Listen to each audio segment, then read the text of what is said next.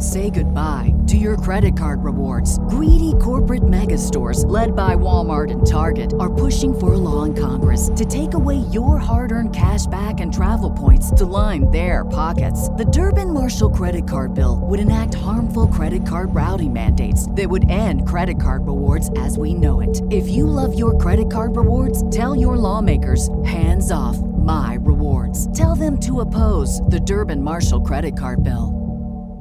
What's the easiest choice you can make? Window instead of middle seat? Picking a vendor who sends a great gift basket? Outsourcing business tasks you hate? What about selling with Shopify?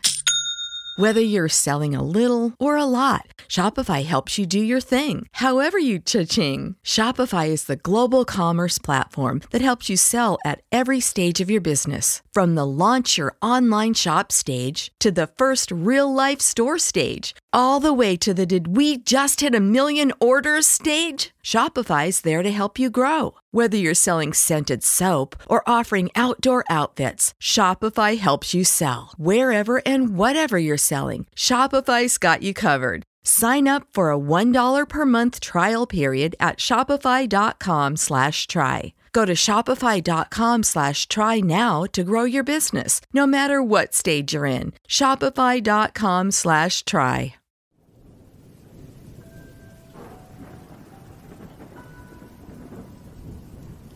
I found this note nailed onto a tree on my front lawn.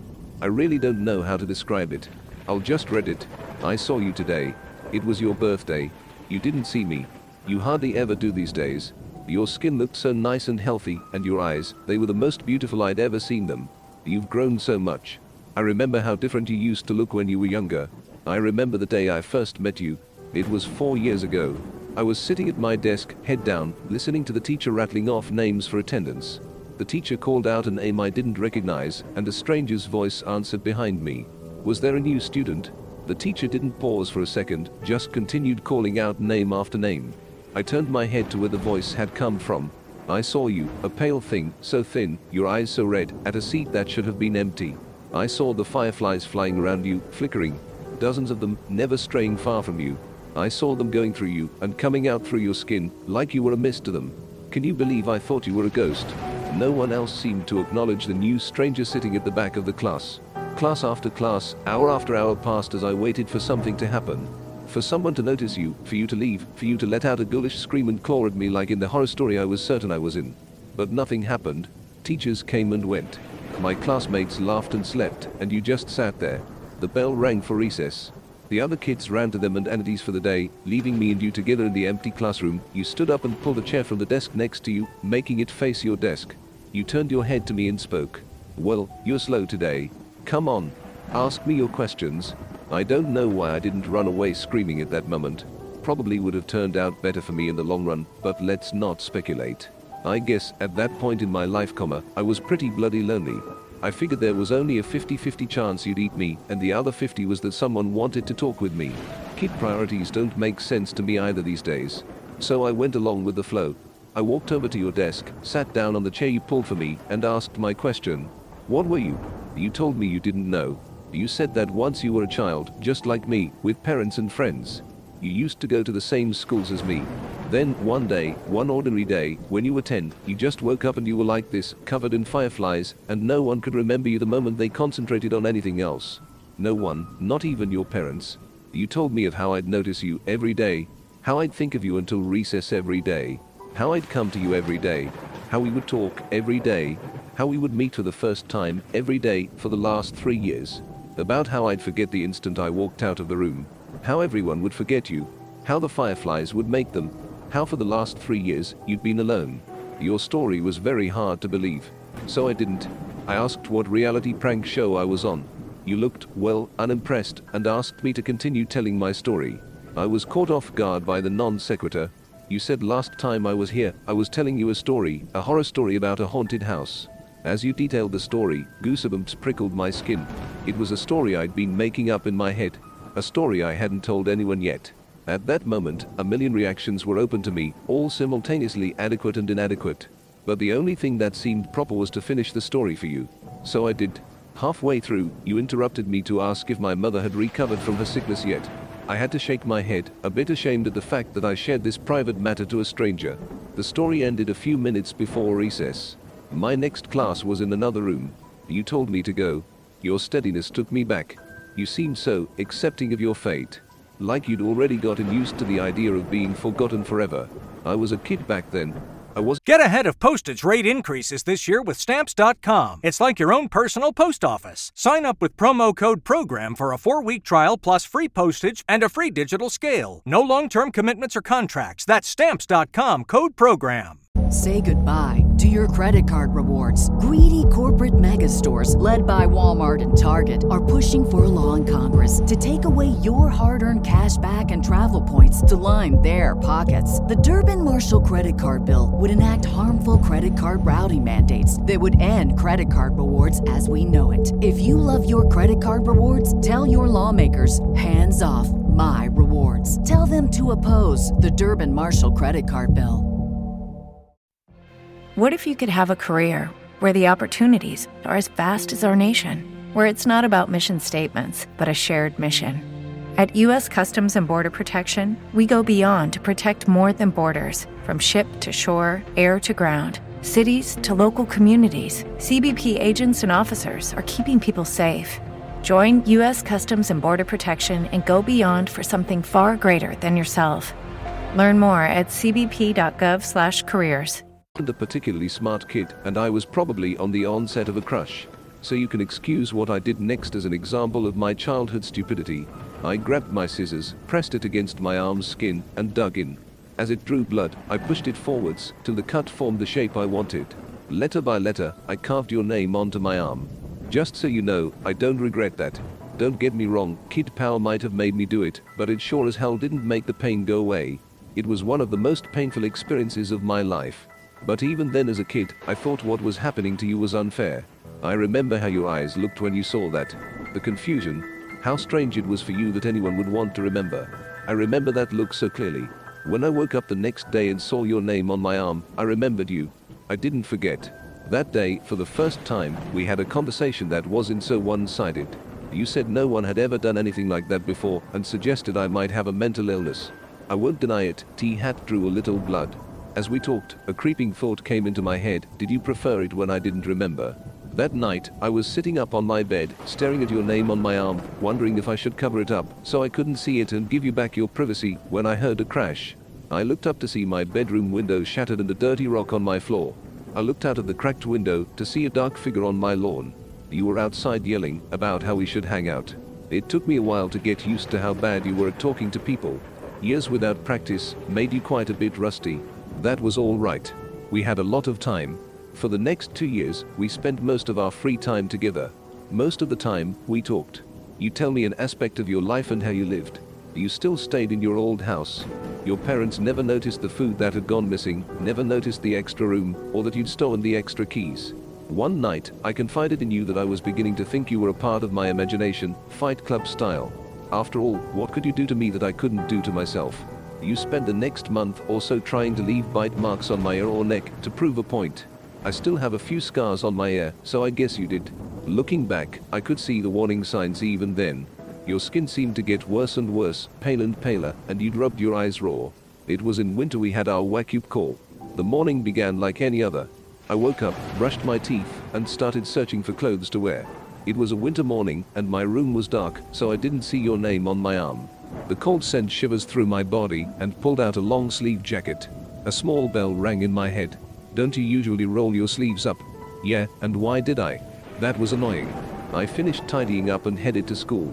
On the school bus, comma, I felt oddly content, like something I'd been worrying about had just disappeared. I walked up the school stairs, down the hall, through my classroom door, and sat down at my desk. The same feeling of a burden forgotten hounded my mind. What was I forgetting? When recess came, I just sat at my desk while my classmates ran out. It felt like a ritual, but I didn't know what for. I was contemplating just walking out to join them when I heard it. It was something small in the wind, like a whisper, but it came over and over, incessant. It sounded like my name. I knew this was strange, that this was worth my attention, but I felt oddly calm. Everything would be alright, everything would be fine. Just ignore it. I sat there at my desk, my mind a war zone between two conflicting, contradictory voices, when I felt a force tugging on my sleeve. The moment I noticed this, my jacket sleeve tore open. I saw your name on my arm, and then your hand that had ripped my jacket open. You'd been yelling at me for over 20 minutes. I think that was the moment we realized how on edge our friendship really was. One accident away from complete erasure. We spent most of the next year in the town library together, trying to find out what the fireflies were. It wasn't really a problem for me. Because of my mother's treatment, my family couldn't afford to go on any trips, and our house didn't have heating anymore, so I was happy to spend my time with you. Trying to find information was a puzzle in and of itself. After all, how would I read about people I couldn't remember, and how would you find out who was special when no one could even remember enough about them to record them? We found our old family trees and records. Individually, we'd write down the name of everyone in the book on two lists, and then we would compare. The names I hadn't remembered to write down, but you had, would become the focus. They were the names who were under the curse of the fireflies. We compiled a list of suspicious books. Books we thought could help us, because they were written by, or about, the people we were searching for. I read the books, with the list of names side by side, reading it again for every page of the book. You scour the internet on the library computers, on the lookout for articles about the people. Our search would lead us to the first glimpse we got of what was really happening to you. It was late at night when you found the picture. I was a bit drowsy at that time, and almost about to nod off when I heard a sharp intake of breath. I turned to see you standing up, pointing at the screen. I didn't see anything. Well, anything noteworthy. On the screen was a picture of a clearing somewhere in the woods. You held up your piece of paper where you'd marked out two names. Susie Appleby Reagan, 13. Terry Appleby Reagan, 12. Siblings. For a moment, comma, I saw the paper and the screen side by side. And then I saw them. Two figures emerging from the woods towards the camera. They were almost humanoid, with the exception of their limbs, which stretched to nightmarish proportions. Their blank white skin was that of a pure albino and looked more like tree bark than anything you expected to find on a mammal. A cloud of fireflies surrounded the duo. The shorter one looked emaciated. I could see their rib cages, around which their eyes. God, their eyes. So small, so red. The taller one, with its white hair, didn't look alive anymore. They were little more than skin wrapped around the skeleton. Fireflies swarmed out of the pair's empty eye sockets. Both reached for the cameraman. I looked at the article surrounding the picture. It was a blog posted by a hiker 20 years after the last mention of the two kids. The picture was a mystery to the cameraman as well. He'd been wanting to go to the woods picture for a while now, but he never actually remembered going there. The picture had just appeared on his camera one day, out the blue. For a moment, I looked at your face. Your thin, pale face, with those red veined eyes. Would that be you when my scar faded? Just a walking horror-eyed glimpse, then forget. We worked through our reading list at a much faster pace starting from that moment. Maybe we should have gone slower. At least every book, every website we'd left untouched, promised hope. The books that we finished and tossed aside promised nothing but the clearing in the woods as one's future. And we tossed aside a lot of books. I believe I tore through three-fourths of my reading list before I stumbled across the journal. Oh, God, that horrible, horrible journal. The journal used to belong to a mental patient named Joey who claimed to be a serial killer. He was locked up in an asylum where the police discovered his supposed victims never existed. He was diagnosed with a need for attention and shoved away. They should have electrocuted him. They should have fried him until his flesh melted and his hair burned. In the journal, he talked about how he carried out his killings. He knew things, bizarre and disturbing things no one else knew. He knew of strange creatures that lived in the woods. Of them, his favorites were the fireflies. I'm not going to tell you how he summoned these things. I trust you. I trust you more than anyone, but a thing like this belongs to the ground more than it ever will to the human mind. In the end, it's sufficient to know that these things were not fireflies. Joey would start his ritual by taking a kid, any kid, anyone he pleased. He could take them at any time, in the dead of night from their own homes, or in broad daylight from their front yards. It didn't matter if he was seen. He'd take them to his house and drag them inside. Usually, an Amber Alert came up at that point. He didn't care. Like I said, it wouldn't matter soon. He'd drag them to a special room in his house. Here the fireflies would come and latch onto them. Now, nobody was searching for the kids. Not the police, not the parents. Nobody. From then on, he could do whatever he wanted to the kid. He'd get bored of them after a day or two, after the child had broken. At that point, he disposed of them.